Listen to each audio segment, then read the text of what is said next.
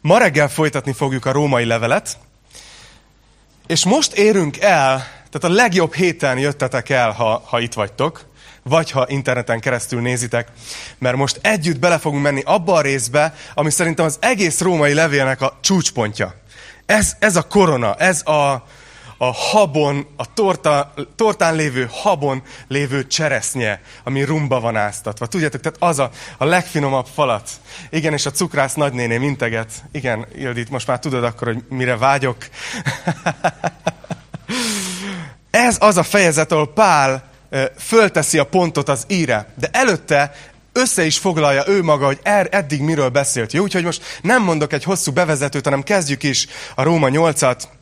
Az első vers azt mondja, hogy nincsen azért most már semmiféle kárhoztató ítélet azok ellen, akik Krisztus Jézusban vannak. Mert az élet lelkének törvénye megszabadított téged Krisztus Jézusban a bűn és a halál törvényétől. Szóval azt látjuk ebben az első két versben, hogy Pál gyakorlatilag azt mondja, hogy immár. Tehát itt, itt nem arról beszél, hogy most magyarázza el ezeket a dolgokat, hanem erről már beszéltünk korábban, itt csak összefoglalja a mondani valóját, hogy mi volt eddig a római levélnek a mondani valója. Ugye azt mondja, hogy azért most már. A római levél úgy kezdődött, hogy az ember bűnös. Hogy az ember elszakadt Istentől, és céltévesztett állapotban van. Az ember olyan, mint egy laptop, aminek nincs meg a töltője. És úgy, úgy merül, és előbb-utóbb be fog halni, ha nincs kapcsolat a forrással. Hogy az ember Isten nélkül céltévesztett. Ezt jelenti a bűn. És ezt fejtegette Pál, hogy hogy van kiút ebből az állapotból? Hogy lehet egy ember igaz Isten szemébe? Az azt jelenti, hogy hogy válhatunk elfogadhatóvá Isten szemében. És ugye alapvetően ez egy jogi kérdés, mert hogyha valakire azt mondjuk, hogy bűnös, az egy jogi kategória, igaz? Vagy azt mondjuk, hogy ártatlan, az egy jogi ö, kategória, ez egy bírósági fogalom. És gyakorlatilag azt láttuk, hogy két út van arra Isten előtt, hogy igazzá váljunk a szemébe. Talán emlékeztek erre. Az egyik a cselekedetek útja. Ha valaki teljesen tökéletesen megtartja Istennek minden parancsát, élete minden percében, egyetlen hiba nélkül, elfogadhatóvá válik Isten szemében. Ez az egyik út, hát ö, mm, annyira nem működik. Egyáltalán nem működik. A másik út pedig, amire azt mondta a római levél, hogy hit által tudunk igazzá válni Isten szemébe. Az, hogyha elfogadod, hogy Isten azt mondja, hogy bűnös vagy, hogy Jézus helyetted halt meg, és elmered hinni, hogy ha Jézus Krisztusban hiszel, akkor Isten ezt számodra igazságként fogadja el, akkor te igaz leszel Isten szemébe. És ide jutott el ugye a negyedik fejezetben Pál, hogy aki nem a cselekedeteivel fáradozik, hogy igazzá váljon, nem teper Isten szemében, hogy hát, ha megfelelek neki, hanem azt mondja, hogy egyszerűen hisz Jézus Krisztusban, annak Isten a hitét számítja be igazságul. Óriási, nem? Annyira, annyira felszabadító, és annyira megkönnyebbülünk, amikor ezt elmerjük igazán hinni. Ezt jelenti keresztényé válni, és ezt jelenti az első vers, hogy azt mondja, hogy nincsen most már semmi kárhoztató ítélet azok ellen, akik Krisztus Jézusban vannak. Ugye a bírósági tárgyalásokon két ítélet születhet. Valakit megvádolnak, behívnak, ott van a bírósági tárgyalás, bíró, tanúk, és a sajtó, ha egy fontos perről van szó, és hogy megy a tárgyalás, ugye elhangzanak a vádak, elhangzik a védelem, és aztán elhangzik az ítélet. És általában a váddal kapcsolatban ugye kétféle ítélet születhet, vagy felmentik az illetőt, vagy elmarasztalják, és büntetés vár rá. Amikor ezt olvassuk a Bibliában, hogy kárhoztatás, akkor lehet, hogy egyből az agyunk úgy kattan, hogy ez valami bibliai szó, nem pontosan értjük, hogy mit jelent ez, hogy kárhoztatás. A kárhoztatás az nagyon egyszerűen azt jelenti, hogy elmarasztal Isten minket. Hogy kárhoztat, hogy elítél. Nem csak megítél, hanem elítél. Hogy a, a, ugye tudjuk azt, hogy, hogy a Biblia beszél arról, hogy lesz egy pont minden ember életében, amikor Isten megítéli. Igaz? És, és hogyha nem igaz, nem elfogadható ez ő szemében, akkor, akkor az az ítélet nem lesz kedvező. És most nem megyek bele, hogy mi lesz annak az ítélete. De az történik velünk, amikor Jézus Krisztusba hiszünk, hogy az az ítélet, amit Isten megtett Jézuson a kereszten, hogy ő a halálos ítéletet, ami ránk lenne kimérve, saját magára vállalta. Nekünk az ítéletünk ott történt meg 2000 éve. Értitek ezt? Hogy minden ember meg lesz ítélve. De ha te ma úgy ülsz itt Jézus Krisztusban hívőként ma reggel, akkor te már meg vagy ítélve. Már halára lettél ítélve, meg is haltál Jézussal együtt a kereszten. És te most már egy új életben jársz. Azt mondja az ige, hogy átmentél a halálból az életre. Azt mondja János 5-ben, hogy nem mész már az ítéletre. És ezért mondja azt itt az első vers, hogy nincs már kárhoztató ítélet. Hogy nincs már olyan ítélet ellenünk, aminek a vége az lenne, hogy Isten azt mondja, hogy te mész a pokolba, és el vagy marasztalva. Vannak keresztények elég sokan, és én nagyon, nagyon ö, szenvedélyesen beszélek erről a témáról, mert én egykor egy voltam közülük. Vannak keresztények, akik félnek a pokoltól. Félnek attól a naptól, amikor Isten előtt meg kell állniuk.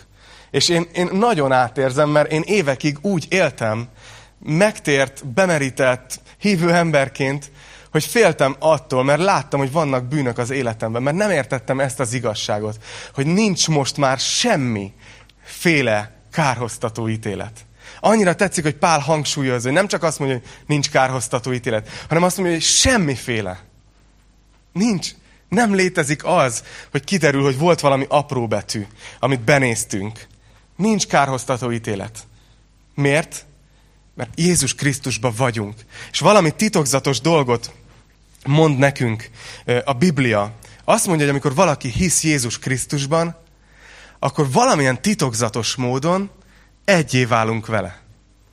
Hogy valahogy mi ő benne vagyunk, elrejtve, és ő is valahogy bennünk él, ugye mondjuk, hogy Jézus a szívünkbe költözik, ez nincs benne a Bibliában, de jó hangzik. Igaz, hogy, de hogy valahogy lakozást vesz bennünk, és valahogy egyé válunk vele, és amikor, Jézus, amikor Isten ránk néz, az Atya ránk néz, akkor az ő fiának az igazságát látja, Jézus Krisztus igazságát, és ő Jézus Krisztus nem fogja elítélni. Ezért van az, hogy nincs már semmi kárhoztató ítélet ellened, ha Krisztus Jézusba vagy. Na, nem gondoltam, hogy az ötödik percben evangélizálni fogok. De van-e itt valaki, aki nem biztos abban, hogy Jézus Krisztusban van ma reggel? Hát e, ez az a dolog, amiről nem akarsz lemaradni az egész életed során. Nem akarod tovább húzni. Nagyon remélem, hogy ma sokan, akik így vagytok esetleg itt, át fogjátok adni az életeteket Jézusnak, mert óriási dolog, hogy bekerülsz Jézusba, és innentől kezdve Isten rád néz, és azt mondja, hogy igaz. Patyolat tiszta. Elfogadható. Tökéletes. Na de menjünk tovább a római levélben. Mert csak az első versnél tartunk. Tehát ezzel gyakorlatilag, amiről eddig beszélt a római levél, a jogi kérdés, hogy mi bűnösök vagyunk, és hogy válunk Isten szemébe elfogadhatóvá, ez ugye el lett rendezve. Valamilyen titokzatos módon Krisztusban vagyunk, és ezért a hitünk számít igazságnak, és ezért igazak vagyunk. Jogilag van papírunk arról, hogy Isten minket igaz embernek lát. Ide ért el a negyedik fejezetre Pál. És utána kezdett arról beszélni viszont, hogy mit kezdjünk a gyakorlattal, hogy ettől függetlenül megnézzük a saját életünket, és látunk még a B betűs szót, bűnt. Látunk még olyan dolgokat, amivel nem vagyunk kibékülve, amit tudjuk, hogy Isten szemében nem kedves amit tudjuk, hogy szembe megy Isten parancsaival. Mit kezdjünk azzal, hogy még mindig van bűn az életünkben, és azt tudjuk, hogy a bűn az nem, elsősorban nem Istennek rossz, hanem nekünk. Azért parancsolja, hogy ezeket a dolgokat ne csináljuk, mert ez minket roncsol szét. Isten nem azért mondja, hogy, hogy mondjuk szeresd a testvéredet, és ne gyűlöld, mert ő neki valami kára származik abból, ha te gyűlölsz valakit, abból neked származik károd. De mégis ránézünk az életünkre sokszor, és látunk még bűnt. És ezért a következő fejezetekben Pál azt tanította, hogy nem csak jogi változás történt, hanem hogy a Szentlélek újjá is szült minket. Hogy nem csak el lett a papír ügy intézve, hanem hogy egy valódi belső változás történt. Hogy egy új ember született bennünk, egy új életre támadtunk fel. Hogy meghaltunk a bűnnek, ugye ezt mondta, és élünk az Istennek, hogy nem vagyunk már a bűn törvénye és a bűn hatalma alatt. Ezt mondta itt a második versben, hogy az élet lelkének a törvénye megszabadított minket attól a törvénytől, hogy bűnért jár a halál. Megszabadultunk ettől. De Pál figyelmeztetett, és elég sokat beszéltem erről, hogy a testünk az a részünk, ami nem született újjá. Vagy nem tudom, hogy ki az, aki elmondta a megtérő kimát, és utána tükörbe nézett, és ez nem is én vagyok. Ugye nem történt ez meg. A testünk az maradt a régi. És az a baj a testünkkel, hogy mivel, mivel ott van a bűn a testünkben, ezt valahogy kezelni próbálja minden keresztény ember. És ugye eddig odáig jutottunk el, hogy mi nem működik. De ma elmondom, hogy mi működik. Eddig odáig jutottunk, hogy látod a testedben a bűnt, noha, noha igaz vagy Isten szemébe jogilag. Látod a testedben a bűnt, és nagyon sok keresztény elkezdi ezt úgy kezelni, hogy, hogy törvényel próbálja magát kordába szorítani és irányba tenni. Igaz? A törvény alatt azt értem, hogy ez szabad, ezt nem szabad, így élj, ezt csináld, ezt ne csináld. A törvény logikájával. Csak ugye mond, azt mondta Pál, hogy ez azért nem működik sajnos, mert a törvény az teljesen jó. Alkalmas lenne arra, hogy leírja, hogy milyen egy jó élet, de a testünkbe lévő bűn miatt, amikor a törvény belép a testünkbe, találkozik a bennünk lévő bűnnel, akkor megöl minket. Olyan, mint egy olyan gyógyszer, aminek az a mellékhatása a te szervezetedben, hogy meghalsz tőle. Lehet, hogy mást meggyógyítana, téged megöl. Ugye mutattam a mentoszt és a kólát. Hogy amikor létrejön ez a kölcsönhatás, akkor tuf, amúgy mind a kettő tök jó, csak egymást nem bírják. Szóval ez nem működik. Nem működik az a fajta keresztény élet, hogy miután te újjá születtél, megpróbálsz szabad, nem szabad dolgok alapján élni egy jó életet. Miért? Ezt mondja a harmadik vers, amire ugyanis képtelen volt a törvény, mert erőtlen volt a test miatt. Ezért nem tudsz. A törvény erőtlen a tested miatt. De akkor mi a megoldás? Pál arról kezd itt beszélni, hogy van egy má... Ez, ez az 1.0-ás keresztény élet, jó? Üdvözültél, meg, meg vagy váltva, jogilag el van rendezve a helyzeted Isten előtt, de továbbra is szabályok szerint próbálsz élni. Ez az 1.0-ás élet, és folyamatosan van egy önmarcangolás, mert érzed, hogy nem megy. És Pál ma a 2.0-ás keresztény életről beszél, a Róma 8. fejezetben. Azt mondja, amire képtelen volt a törvény, mert erőtlen volt test miatt, azt tette meg Isten, amikor a bűnért való áldozatként tulajdon fiát küldte el a bűnös testhez hasonló formában, és kárhozatra ítélte a bűnt a testben. Hogy a törvény követelése teljesüljön bennünk, akik nem test szerint járunk, hanem lélek szerint. Pál azt mondja, hogy azzal, hogy Jézus meghalt értünk, a törvény követelése teljesült. Amit a törvény előírt, az teljesült. Tudjátok miért? Mert a törvény azt mondja ki, hogy a bűnért halál jár. És teljesült, mert Krisztusban mi is ott voltunk, és meghaltunk. Az ítélet végre lett hajtva. És azt mondja, amire a törvény nem volt képes, mert ott volt a testünkben lévő bűn, arra azt mondja Pál, hogy egy egészen más szintű élet a megoldás. És itt, itt az utolsó mondatban, amit felolvastunk, nem tudom, figyeltétek-e, azt mondja, hogy akik nem test szerint járunk, hanem lélek szerint. Az egész fejezet innentől kezdve ezt a kétfajta életet fogja párhuzamba állítani. Hogy te a test szerint akarsz élni, vagy a lélek szerint. A test szerinti az az 1.0, a lélek szerinti az a 2.0-ás élet. Hányat, hányatoknak van okos telefonja? Jó? A, ö, iPad, vagy tablet, valami okos kütyű-mütyű. Jó. Szinte mindenkinek. Biztos észrevettétek, hogy, hogy amikor van egy okos telefonod, akkor időnként kijelzi, hogy van egy szoftver frissítés. Elérhető egy operációs rendszer frissítés. Ugye eddig is működött a telefonod, de most jött egy frissítés, és attól függően, hogy milyenek a beállításaid, te letöltheted ugye ezt a frissítést, és hirtelen ugyanaz az eszköz, ugyanaz a vas a kezedben többet tud. Mert valami szoftveres módon beletesznek újabb funkciókat. Ugye? Vannak ismerőseim, akik direkt nem töltenek le szoftver frissítéseket. Például azért, mert nem bíznak meg abban, hogy azzal az újabb, újabb szoftverrel tényleg jobban fog működni a telefonjuk. És azért halasztják, halasztják, és nem töltik le. Képzeljétek el, hogy vannak, vannak ilyen, ilyen lehetőségek is például, hogy, hogy ö, valahogy meghekkelik a telefonokat, hogy ne is jelezze, hogy van szoftver frissítés. Például a, az én iPad-em, amiről tanítok, az, az, egy, az egy ilyen dolog, kicsit régi szegénykém, és ezért egy, meg van hekkelve, hogy ne is akarja magát frissíteni, nehogy belassuljon az újabb szoftver miatt. És én próbáltam így mégis frissíteni, nem lehet. Nem lehet. És azt hiszem, hogy ez egy, ez egy jó kép arra, hogy mi történik velünk. Mert, mert aki, aki nem tért meg, aki Isten nélkül él, az, az gyakorlatilag olyan, mint egy olyan eszköz, ami, ami nem tud újabb szoftverre frissíteni. Oké? Okay?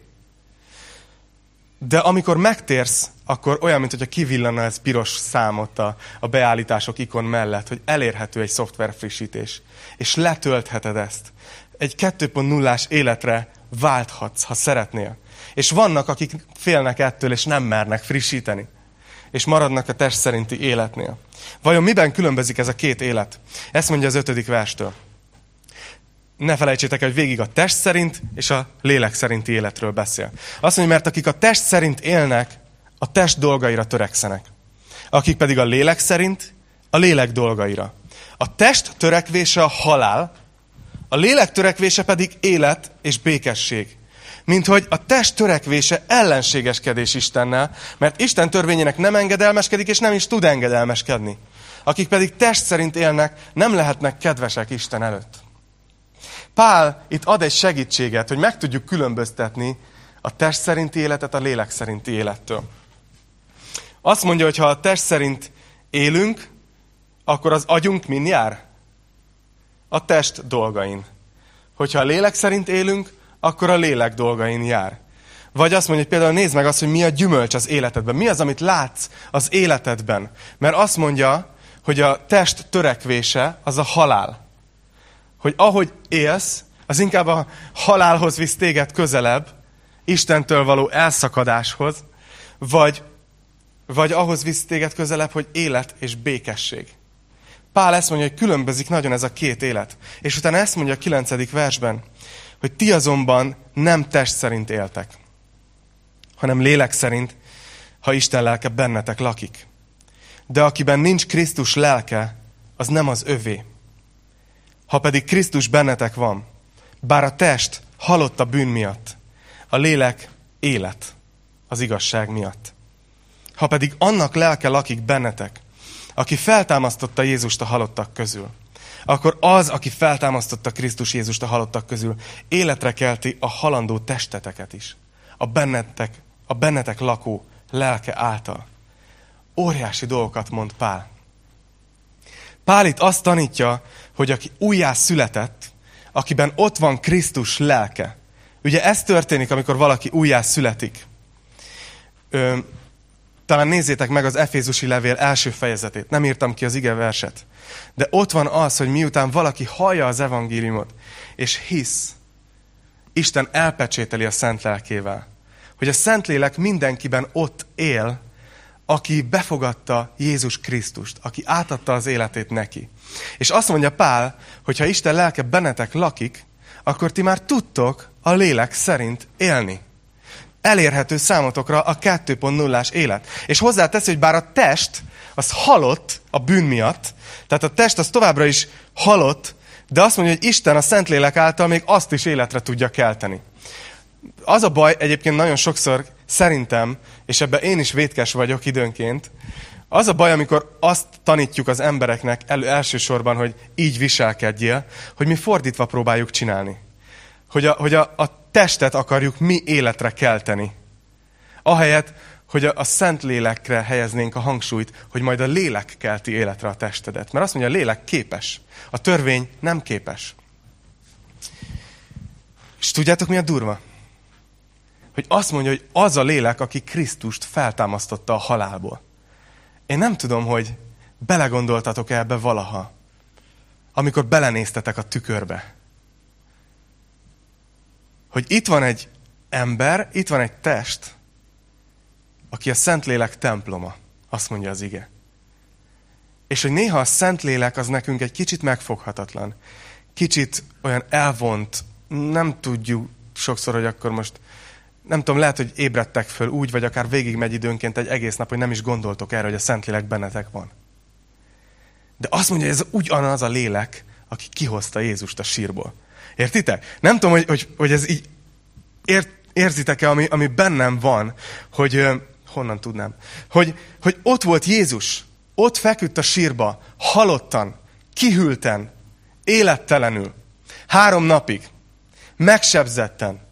És utána volt egy erő, ami fogta ezt a testet, ami ott feküdt, és egyszer csak az a test, az a kihűlt, megkeményedett testben az a szív elkezdett újra dobogni. És elkezdett újra működni. És föltámadt az egész. És Jézus fölkelt. És, és azt mondja, hogy ugyanez a lélek, aki kihozta őt a sírból. Ugyanez a lélek benned lakik ma reggel. Hogy nem tudom, hogy, hogy kicsit olyan ez, mint amikor, tudjátok, mennek a, az, ilyen, az ilyen gyarmatosítók régebben Afrikába, és vannak ilyen sztorik, hogy eladtak, ö, tudták, hogy a, a benszülötteknek van aranyuk, csak ők nem tudták, hogy ez mennyire értékes, és azért adtak helyébe tükröket, meg ilyeneket, mert hogy az volt nekik a nagy szám, hogy látjuk magunkat. És ezért hordták elő talicska számra az aranyat. Értéktelen dolgokért. Hogy nem tudom, hogy néha nem vagyunk-e így, hogy nem is tudjuk, hogy mi lapul itt benn. Hogy ki lakik bennünk. Azt mondja, hogy ugyanaz a lélek, aki kihozta Jézust a sírból. Azért az mekkora már? Az milyen erős lehet már? És azt mondja, hogy ez a lélek, ez képes, ha a lélek szerint jársz, képes életre kelteni még a te halandó testedet is. Hogy vannak dolgok, ami, ami mondjuk bűnös hajlam a testedben. És lehet, hogy próbáltad a törvényel. E, mert elhatározom, hogy én ezt többet nem fogom csinálni, én most már jó leszek. És nem ment, és egyre mélyebb spirálba mentél. De lehetséges az, hogy a Szentlélekkel, amikor betöltekezel, akkor ez a Szentlélek, ez úgy megregulázza a testedet, hogy nem fogsz küzdködni azzal a dologgal. Én annyiszor megtapasztaltam ezt, hogy bűnök, amivel küzdök, hogyha, hogyha ott vagyok észnél, amikor újra jön egy kísértés, és elkezdek imádkozni, és Szent Szellem, gyere, kérlek, hogy tölts újra be, mert szükségem van arra, hogy életre kell a halandó testemet. Sokszor így el tud menni a kísértés. Óriási dolog. Na, vissza a jegyzethez. Azt mondod, hogy ez nagyon jó Attila, meg örülök, hogy te egy lelkes vagy, meg, meg hogy ez neked működik, de én nekem nem sok tapasztalatom van a Szentlélekkel. Jó lenne elmondanád, hogy hogy működik ez a gyakorlatban. Mit kezdjünk ezzel? Na, hát akkor nézzük ezt. Nem is én fogom elmondani, hanem Pál apostol. Jó? Ha van nálatok jegyzetalkalmazás, jegyzetfüzet, innentől érdemes jegyzetelni, mert azt hiszem, hogy, hogy hasznos lesz nektek, amikor, amikor ö, mondjuk legközelebb. Tényleg azért bátorítalak titeket erre, mert hidd el, hogyha mondjuk holnap leülsz imádkozni, és előveszed ezeket a pontokat, és elkezdesz ezekért a dolgokért imádkozni, látni fogsz változásokat az életedbe, és én csak szeretnék ebbe segíteni nektek. Pál a 12. verstől fog adni, és végig a fejezetben gyakorlati tanácsokat, hogy hogyan járjunk a Szentlélekbe. Mit jelent ez a gyakorlatba? Ha egyszer ez a megoldás. Azt mondja, ezért testvéreim, adósok vagyunk, de nem a testnek, hogy a test szerint éljünk. Mert ha test szerint éltek, meg kell halnatok, de ha a lélek által megölitek a test cselekedeteit, élni fogtok. Akiket pedig Isten lelke vezérel, azok Isten fiai. Mert nem a szolgaság lelkét kaptátok, hogy ismét féljetek, hanem a fiúság lelkét kaptátok, aki által kiáltjuk, abbá, atyám. Maga a lélek tesz bizonyságot, ami lelkünkkel együtt arról, hogy Isten gyermekei vagyunk. Ha pedig gyermekek, akkor örökösek is. Örökösei Istennek, és örökös társai Krisztusnak. Ha vele együtt szenvedünk, hogy vele együtt meg is dicsőjünk. Azt hiszem, hogy két legfontosabb dolog van a keresztény életben. Az egyik, hogy megértsük a római levél első szakaszát. Hogy kegyelem van, és megigazultunk. A második pedig, hogy megértsük a római levél második szakaszát. Hogy tudunk lélekben járni. Hogy elérhető egy 2.0-ás élet. Ez nem egy mindennapi dolog. Jézus azt mondta a tanítványainak, nézzétek, a Máté 16.24-ben, akkor Jézus ezt mondta a tanítványainak, ha valaki én utánam akar jönni, tagadja meg magát, vegye fel a keresztjét, és kövessen engem. Ezt, úgy, na, ezt lehet törvénykező módon tanítani. Tagadd meg magad! Húzd meg magad! És kövess engem, szenvedjél, küzdködjél. De szerintem ez a vers, tudjátok, miről beszél? Ugyanarról, amiről a római levél eddig. Hogy mi, mi tudjuk azt mondani, hogy a régi életünk halott. Mi felvesszük a keresztet naponta, és azt mondjuk, hogy mi meghaltunk a bűnnek. Jézussal ott vagyunk meghalva. Ezt jelenti felvenni a keresztet. És hogy azt mondjuk, hogy követjük Jézust. Mert ő, amikor feltámadt, akkor megdicsőült testben volt, igaz? Teljes volt a Szentlélekkel, és mi követjük őt. Ugyanazt a pályát követjük, amit ő élt. Milyen dolgokra kell emlékeztetni magunkat? Én azt hiszem, hogy a lélekbe járás az, az, egy, az egy olyan dolog, amire jó, hogyha naponta valahogy fölhívod a saját figyelmedet. És majd beszélünk erről egy picit. De itt, ebben, ezekben a versekben, amit felolvastam, Pál ad nagyon gyakorlati tanácsokat arra, hogy hogyan tudunk Szentlélekben járni naponta. Az egyik dolog, amit itt említ, ugye azt mondja, hogy mi azt mondjuk, hogy azt mondja, hogy nem a szolgaság lelkét kaptátok, hanem a fiúság lelkét, aki által kiáltjuk, abbá, atyám. Az egyik dolog, ahogy lélekben tudunk járni, ami az alapja, hogy fiúként viszonyulunk Istenhez, és nem szolgaként. Hogyha naponta valahogy sikerül magadat emlékeztetni, hogy Isten téged nem munkatársként, nem alatvalóként, nem szolgaként szeret, hanem tényleg a kisfia és a kislánya vagy. Hogyha megtanulsz úgy viszonyulni Istenhez, mint az édesapádhoz, és tudom, hogy valakinek nehéz ez, mert lehet, hogy valakinek bántalmazó volt az édesapja. Lehet, hogy valakinek nem volt édesapja jelen az életében, amikor felnőtt.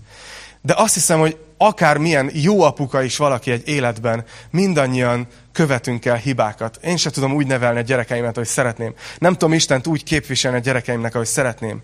De mégis tudom Istent édesapaként megismerni. És egyre többet bont ki magából. És nagyon szeretem a földi édesapámat. De mégis látom azt, hogy hogy bomlik ki a szemem előtt, hogy a mennyei édesapám milyen. És azt hiszem, hogy amikor ezt egyre inkább megértjük, hogy, hogy úgy kezdünk el nézni, hogy úgy kezdünk el nézni, és ezt mondja itt, ugye? Azt mondja, hogy azt kiáltjuk a Szentlélek által, hogy abbá, atyám. Tudjátok, mit jelent ez a szó, hogy abbá? Ez, mint hogyha azt mondanánk, hogy édesapa, apukám, édesapám. Hogy, mint hogy ha így kezdesz imádkozni, hogy így gondolsz Istenre, hogy apukám, akkor hidd el, figyeld meg, hogy már az imád más lesz. Mert, mert hirtelen már, már ezzel elkezdesz lélekben járni. Aztán a második dolog, azt mondja, hogy hogy tudsz lélekben járni. Hogy a vezetést átadod a Szentléleknek. Azt mondja, hogy akiket Isten lelke vezérel, azok egyértelmű, hogy Isten fiai. Tehát mi Isten fiai vagyunk, de a lényeg az, hogy mi nekünk elérhető ez az élet, hogy a vezérlést, az életünknek a vezetését azt a Szentlélek kezébe adjuk. Na ez megint egy olyan dolog, emiatt van szükség egy Istenne járásra, és nem csak az, hogy egyszer leigazoltunk Istenhez. Mert a vezetés az egy napi szintű dolog. Ugye? Amikor azt mondjuk a Szentléleknek, hogy kérlek, hogy a mai napomat vezess te, egy beszélgetés előtt imádkozol, kérlek Szentlélek, hogy a következő találkozómat, beszélgetésemet vezest te. Oda akarom neked adni a vezetést. És ezért mondja azt az Efézus 5.18, hogy ne részegedjetek meg alkoholos italokkal, hanem folyamatosan töltekezzetek be a Szentlélekkel. És azt, gondol, azt gondolod lehet, hogy, hogy hát én még soha nem töltekeztem be a Szentlélekkel. Tudjátok, mit mond erről Isten? Azt mondja Jézus, hogy ha ti gonosz létetekre tudtok jó ajándékot adni a gyerekeiteknek. Bókol nekünk, szülőknek. Ha ti gonosz létetekre. Azt mondja, akkor mennyivel inkább ad az én mennyei atyám szent lelket azoknak, akik... Tudja valaki? Aki kéri tőle. Ja, hogy csak ennyi? Aha. Ennyi.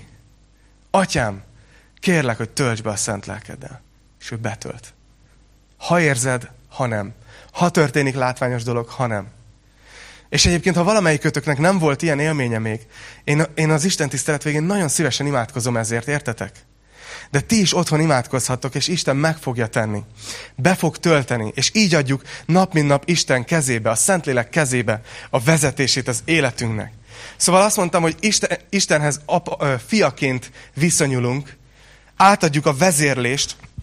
A harmadik dolog, amit Pál mond, hogy meg tudjuk öldökölni, ilyen, ilyen brutál, ilyen 18-as karikás, ilyen, ilyen kart, hogy meg tudjuk öldökölni a testünkben lévő bűnt a szent lélekkel. Júj, elég morbid, de nagyon egyszerű, amit az előbb is említettem. Ott van egy helyzet, benne, van egy, benne vagy egy kísértéssel. Imádkozz! Ne azért, hogy neked legyen erőd, hanem hogy a Szentlélek ereje, ami kihozta Jézust a sírból. Hogy az az erő töltsön be téged, és, és hogy szembe tudj állni. És beszélgetek veletek, és annyira szeretem, amikor bizonyságot tesznek, tesztek erről, hogy egy-egy ilyen imádkozás végén érzitek, hogy így valami így elment. Hirtelen nem akarod megtenni azt a bűnt, amire akkora volt a kísértésed. Mert megölted a bűnt a testedben, a Szentlélek segítségével. És a negyedik, amit mond itt Pál, ahogy kezdi is igazából, hogy, hogy a lélekbe járáshoz hozzátartozik egy gondolkozásmód. Emlékeztek, beszéltem két hete a gondolkodásunkról. És itt is nagyon fontos, hogy azt mondja, hogy úgy kezdi, hogy nem, nem, nem vagyunk adósok a testnek. És ez a gondolat, hogy mi nem tartozunk a testünknek semmivel, ez teljesen szembe megy a mai világ tanításával. Azzal, ami jön a filmekből, jön a zenékből, és ne értsetek félre, tudjátok, én nem vagyok ilyen, ilyen ö, hosszú csuhás keresztény, aki elbújik és fúj-fúj világi zene. Abszolút nem. De fontos, hogy éberek legyünk, és észrevegyük, amikor egy másfajta tanítás jön ezeken keresztül. És például ez a tanítás, ez ömlik ránk. Filmekben, zenékben, könyvekben, hogy, hogy a testednek, amire szüksége van, azt neked meg kell adnod neki. Itt Pál pont az ellenkezőjét mondja. Azt mondja, figyelj, gondolkozzatok úgy, ha lélekben akartok járni, hogy nem vagytok adósok a testnek. Nem tartoztok neki semmivel. Semmivel. És ha ezt megérted, akkor rögtön máshogy fogsz visszanyúlni. Na az a kérdésem, szerintem az egész lélekbe járás azon múlik, hogy, és erről úgy akarok tanítani, hogy nem, nem, nem törvénykezően, hanem, hanem segítő módon. Tehát, hogy azért ez egy gyakorlati terület, igaz? Talán érzékelitek, hogy az, hogy minden nap te fölkelj és lélekbe járj, lehet, hogy ma hallasz róla először, akkor ideje elkezdeni. Lehet, hogy tudsz róla, de elhanyagoltad, lehet, hogy gyakorlott harcos vagy ebbe. De mégis napi szinten szükségünk van valamiféle emlé- emlékeztetőre, azt gondolom. És nem tudom, csak arra szeretnélek biztatni titeket, hogy ma, amikor hazamentek az Isten tiszteletről, akár délbe, akár este, légy szíves, üljetek le, így Isten előtt, és imádkozzatok, és kérdezzétek meg, gondolkozzatok azon, hogy általában hogy működtök az életben. Hogy hogy tudnátok ezt ezeket az igazságokat valahogy legalább mondjuk 21 napon keresztül, mert annyi ideig tart, amíg egy szokás kialakul, hogyan tudnátok emlékeztetni magatokat a következő 21 napban erre? Hogy az Isten az apukád, hogy a testnek nem vagy adós, hogy a vezérlést add a lélek kezébe, hogy öld meg a Szentlélekkel a bűnöt a testedben, nem tudom, láttátok azt a filmet, hogy 50 első randi? Ah, nem szeretem ezeket a szomorú filmeket. Ugye, ugye milyen? Azt hiszem, hogy az a sztori, hogy, hogy a, a, a, feleség, ugye, egy olyan betegséget kap, hogy, hogy elfelejti, hogy ő kicsoda, és el, vagy kiesik az emlékezetéből az, hogy a férjével, hogy ki a férje? Hogy, hogy ő vele egyszer már összejött, összeházasodott, és azt hiszem, hogy a férfi 50 randit szervez gyakorlatilag naponta újra udvarol és megszerzi a feleségét magának. És azt hiszem, hogy, hogy mintha, mintha ezt akarná Szentlélek csinálni velünk. Mert mi kicsit ilyenek vagyunk, hogy elfelejtjük minden nap, hogy kik vagyunk. És hogy kicsoda nekünk Isten. És hogy ő naponta vissza akar minket szerezni magának. Emlékeztetni arra, hogy kik vagyunk. Csak szeretnélek bátorítani titeket, hogy valahogy, valahogy oldjátok meg. Ha kell, figyeljetek, nem viccelek, most lehet, hogy nevettek. Állítsatok be emlékeztetőt a telefon, telefonotokban, ami reggel hétkor emlékeztetni fog titeket a következő 21 napon, hogy kik vagytok, és hogy lélekbe járjatok. Higgyétek el, hogy azt hiszem fognak történelmi dolgok történni abban a 21 napban. Vagy lehet, hogy valakinek, én nekem például a bibliaolvasás ilyen. És azért mondom, hogy nekem például, és nem arról tanítok, hogy olvassatok Bibliát minden nap, mert a bibliaolvasás is válhat egy törvénykező cselekedetté. De hogyha úgy olvasod a Bibliát, ha valahogy ott tud maradni az életedben az ige olvasás, hogy úgy nyitod ki azt a könyvet minden nap, hogy most azért nyitom ki, hogy emlékeztessen Isten engem, hogy ki vagyok benne, hogy ő mennyire szeret engem, akkor, akkor ez egy csodálatos feltöltő élményé fog válni a Biblia olvasás. valaki hallottam, hogy, hogy kiírja az éjjeli szekrényére, hogy az első dolog, ami, amikor fölébred, akkor lássa, hogy hogy Isten kinek tartja őt. Szóval eddig négy dolgot említett Pál, és még a hátralevő részben említ néhány dolgot, ezekkel motivál minket, hogy járjunk lélekben. Ezeket elmondom még nektek. Nézzétek, a következő az ötödik, egy reménységről beszél. Hogy emlékezz a reménységedre. 18. vers, mert azt tartom, hogy a jelen szenvedései nem hasonlíthatók ahhoz a dicsőséghez, amely láthatóvá lesz rajtunk. Mert a teremtett világ sóvárogva várja Isten fiainak megjelenését. A teremtett világ ugyanis a hiába valóságnak vettetett alá. Nem önként, hanem annak akaratából, aki alávetette. Mégpedig azzal a reménységgel, hogy a teremtett világ maga is meg fog szabadulni a romlandóság szolgaságából. Isten gyermekeinek dicsőséges szabadságára. Hiszen tudjuk, hogy az egész teremtett világ együtt sóhajtozik, és együtt vajúdik mindez ideig. De nem csak ez a világ, hanem még azok is, akik a lélek zsengéjét kapták. Mi magunk. És sóhajtozunk magunkban, várva a fiúságra, a testünk megváltására. Mert a mi üdvösségünk reménységre szól. Viszont az a reménység, amelyet már látunk, nem is reménység. Hiszen amit lát valaki, azt miért kellene remélnie? Ha pedig reméljük, akkor nem látunk. Ha reméljük, amit nem látunk, akkor álhatatossággal várjuk. Pál itt gyakorlatilag arról beszél, hogy figyeljetek, emlékezzetek arra, hogy milyen reménység vár rátok. Hogy kik lesztek majd, ha véget ér ez a földi élet. Hogy milyen reménység az, amikor megszabadulsz a testeddel való küzdelemből. És azt mondja Pál, hogy figyeljetek, azért mondom, hogy reménység, mert ezt most még nem nagyon érzitek, sőt, küzdködtök, mintha vajúdnátok. De azt mondja Pál, hogy nézzetek rá a teremtett világra, nézzétek meg a természetet. És vegyétek észre, nem tudom, hogy észrevettétek-e a világon, hogy annyira látszik ez, hogy minden ugye a romlandóság felé tart, igaz? Hogy környezetszennyezés megy, az ember egyre nagyobb területet foglal el, hogy érezzük, hogy a természet, a teremtett világ az most nem így kiteljesedik, és éppen a virágkorát éli, hanem, hanem egyre inkább látszik rajta, hogy hiába valóságnak van alávetve. És azt mondja Pál, hogy ez nektek legyen egy emlékeztető, hogy a teremtett világot is Isten ki fogja hozni ebből, de téged is. Hogy mindig, amikor látsz egy kidőlt fát, jusson eszedbe, amikor látsz egy füstölgő gyárkéményt, amikor szembesülsz a képekkel a Facebookon, hogy megint ott egy madár, akinek a közepe tele van műanyag kupakokkal, meg minden. Azt mondja, hogy emlékezz arra, hogy igen, ez a világ, ez a hiába valóságnak van alávetve, de Isten egy nap meg fogja az egészet újítani, veled együtt. És azt mondja, hogy még mi kaptunk a lélekből egy zsengét, egy foglalót. Ugye ott van bennünk. De hogy ne felejtsük el, hogy nem csak itt ezen a földön élünk, hanem van egy reménységünk és hogy mi is meg leszünk szabadítva. És azt mondja, az egész teremtett világ várja, hogy ez megtörténjen. Ugye ez erőt ad, hogy ne ez legyen a végállomás. És aztán nézzétek, beszél egy hatodik dologról. Arról, hogy van egy óriási hátszelünk.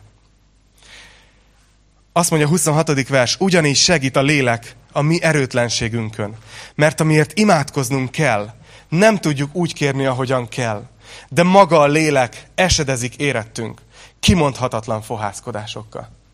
Aki pedig a szíveket vizsgálja, tudja, mi a lélek szándéka, mert Isten szerint jár közben a szentekért. Nem tudom, hogy amikor tükörben nézel reggel, belegondoltál-e valaha abba, hogy a Szentlélek mit csinál, ahogy benned van. Nem tudom, hogy tudjátok-e, hogy a Szentlélek bennetek folyamatosan imádkozik, értetek? Én szerintem ezért van az, hogy néha imádkozunk dolgokért, és nem kapjuk meg. Mert lehet, hogy nem Isten akarata szerint imádkozunk. Éppen. De azt mondja, hogy a Szentlélek bennünk van, és ő Isten akarata szerint jár közben értünk. Lehet, hogy tudod, elmondjuk, hogy, hogy, hogy, hogy Uram, segíts nekem megszabadulni erről a munkahelyről, tudod, ezért imádkozol. És a Szentlélek imádkozik közben, hogy, hogy, hogy, hogy Atya, Fiú, itt a Szentlélek beszél, azt kéri, hogy szabaduljon meg a munkahelyről, de én még azon a munkahelyen rajta keresztül el akarom érni ezeket az embereket. Kérlek, ne szabadítsd meg erről a munkahelyről. És akkor ott vagy, hogy én imádkozok, és miért nem történik semmi? Mert a lélek közben jár, érted? Isten akarata szerint. Imádkozik benned akkor is, amikor te nem tudsz imádkozni. Amikor erőtlen vagy.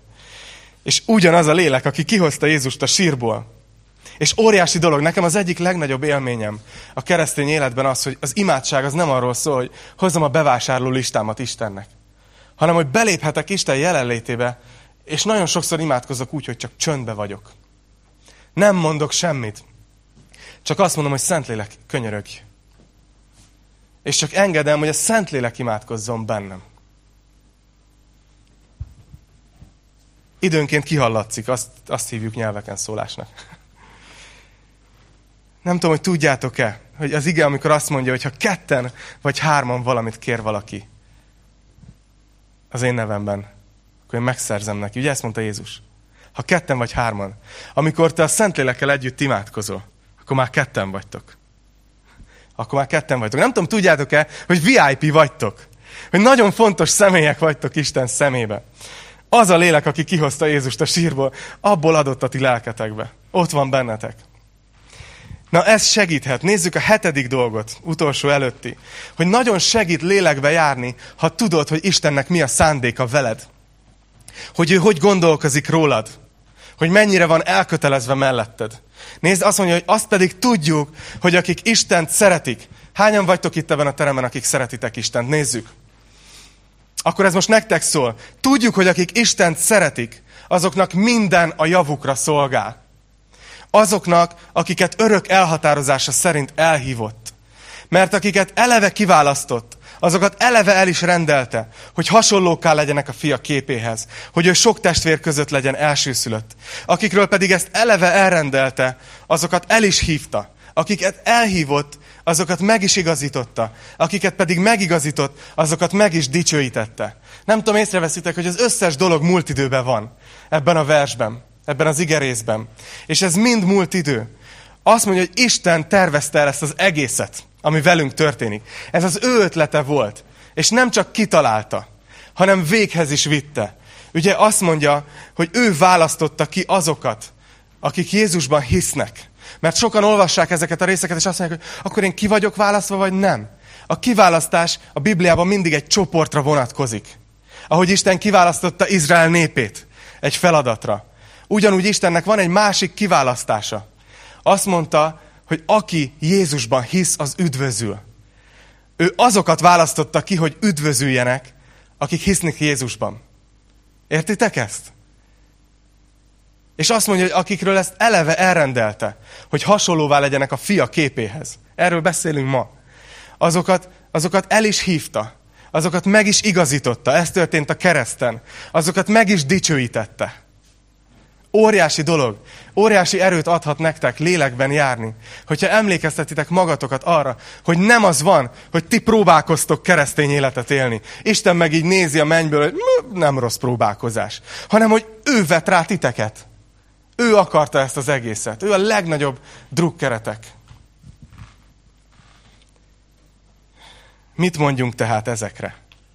Pál eljut erre a pontra, hogyha ez mind igaz, akkor erre mit mondjunk? És itt adja át az utolsó dolgot. Egy olyan hozzáállást, amit hogyha magadévá teszel az életben, és ezzel mész neki a hétfőnek, biztos, hogy más dolgok fognak történni, mint amire számítasz. Azt mondja, mit mondjunk tehát ezekre? Hogy nincs kárhoztató ítélet? Hogy a lélek által tudunk járni? Hogy Isten vitte végig az egész munkát? Hogy Isten az apukánk? Mit mondjunk tehát ezekre? Ha Isten velünk, ki lehet ellenünk? Aki a tulajdon fiát nem kímélte, hanem minnyájunkért odaadta. Hogyan ne ajándékozna nekünk vele együtt mindent? És itt Pál belemegy egy kérdés sorba. Ki vádolná az Isten választottait? Hiszen Isten az, aki megigazít. Ki ítélne kárhozatra? Hiszen Jézus Krisztus az, aki meghalt, sőt, feltámad, aki az Isten jobbján van, és esedezik értünk. Nézzétek, nem csak a Szentlélek imádkozik értünk. Jézus az Atya jobbján imádkozik értünk. Látjátok, hogy ezt, ezt a kérdésről Pál azt mondja, hogy, hogy valaki lehet, hogy olvassa, és azt mondja, jó, de én, nekem még mindig vannak bűneim, és azt mondja, hogy oké, okay, de ki az, aki vádolna ezek miatt? Ki az, aki kárhoztatna? Hogyha egyszer Isten, a bíró, az, aki eldöntötte, hogy megoldotta helyetted ezt a problémát, aki megigazított. Nincs, aki vádoljon tovább, nincs, aki elítéljen. Mert az egyetlen, aki elítélhetne, úgy döntött, hogy már nem ítél el téged. Nincs kárhoztató ítélet. Azt mondja, hogy kiválasztana el minket Krisztus szeretetétől. Nyomorúság, vagy szorongattatás, üldözés, vagy éhezés, vagy mezítelenség, vagy veszedelem, vagy fegyver. Van valami a világon, ami elválaszthatna minket ettől az isteni szeretettől? Vagy, vagy tényleg merjünk hinni ebbe, vagy ne? Elválaszthat valami? Azt mondja, hogy amint megvan írva, te érted, gyilkolnak minket nap, mint nap. Annyira becsülnek, mint a vágójuhokat. Beidéz egy részt, hogy igen, vannak küzdelmek az életek. Ér, ér minket nehézség. De ez azt jelenti, hogy Krisztustól elszakadtunk? Azt mondja, hogy de mind ezekben diadalmaskodunk azáltal, aki szeret minket. Még amikor az életedben a próbáknak, a kísértéseknek, a nehézségeknek úgy mész neki, hogy igen, ez a kollégám nem bír engem. Ez a kollégám kellemetlenül viselkedik velem. A, a feleségem, a férjem most nem bátorít annyira, mint szeretném, hogy bátorítson. Bármi ilyesmi van az életedben, hogyha olyan hozzáállással mész neki, hogy igen, csak az a helyzet, hogy Isten szeret engem. Akkor hirtelen diadalmaskodsz mindenben. Diadalmaskodsz, mert megváltozott a hozzáállásod. Azt mondja, hogy meg vagyok győződve. Sem halál, sem élet sem angyalok, sem fejedelmek, sem jelenvalók, sem eljövendők, sem hatalmak, sem magasság, sem mélység, sem semmiféle más teremtmény nem választhat el minket Isten szeretetétől, amely megjelent Krisztus Jézusban, a mi Urunkban. Talán most már értitek, hogy miért mondtam, hogy a Róma 8 fölteszi a pontot az íre. A római levélnek az a témája, hogy hogyan válik az ember elfogadhatóvá Isten szemébe. Hát így. Hogy ő tette meg. Ő fizette ki az árát. És mennyivel többről van itt szó, nem? Mint hogy jóvá vagyunk hagyva, okézva vagyunk. Van egy papírunkról, hogy igazak vagyunk. Mennyire többről van szó? Arról van szó, hogy a kisfiaként, a kislányaként akar ránk tekinteni az atya. És bár itt élünk, és egy olyan testben, ami a bűn rabszolgája, de egy olyan reménységgel, egy olyan támogatással, olyan bizalommal, aminek már nincs párja a világban. Akármi történik velünk, semmi nem választhat már el Isten szeretetétől minket. Elmeritek ezt hinni? Ma reggel? Csak szeretném összefoglalni. Látjátok? Az a megoldás, mivel mivel Isten megváltott minket, Jézus megváltott minket, ezért nem kell többé az 1.0-ás életet élnünk, hanem járhatunk lélekben. Ez az újfajta élet. Viszonyú Istenhez úgy, mint édesapádhoz, ne szolgaként. Kérd a szent lelket, hogy töltsön be és vezessen. Öld meg a testedben lévő bűnt a lélekkel. Emlékezz rá, hogy nem vagy adósa a testednek. Emlékezz rá, hogy milyen reménység vár a jövőben téged. Meríts erőt abból a tudatból, hogy a lélek maga imádkozik, érted? Vedd magadra azt a hozzáállást, hogy Isten szeret téged, és győztes leszel. És tudd, de úgy mélyen a szívedben merd elhinni, hogy semmi, semmi nem választhat el. Imádkozzunk.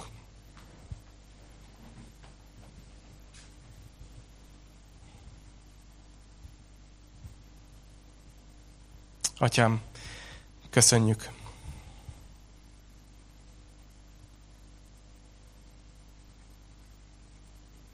Csak egyszerűen köszönjük. Azt, ahogy, ahogy te kitaláltad, és végre hajtottad, véghez vitted ezt az egész tervet.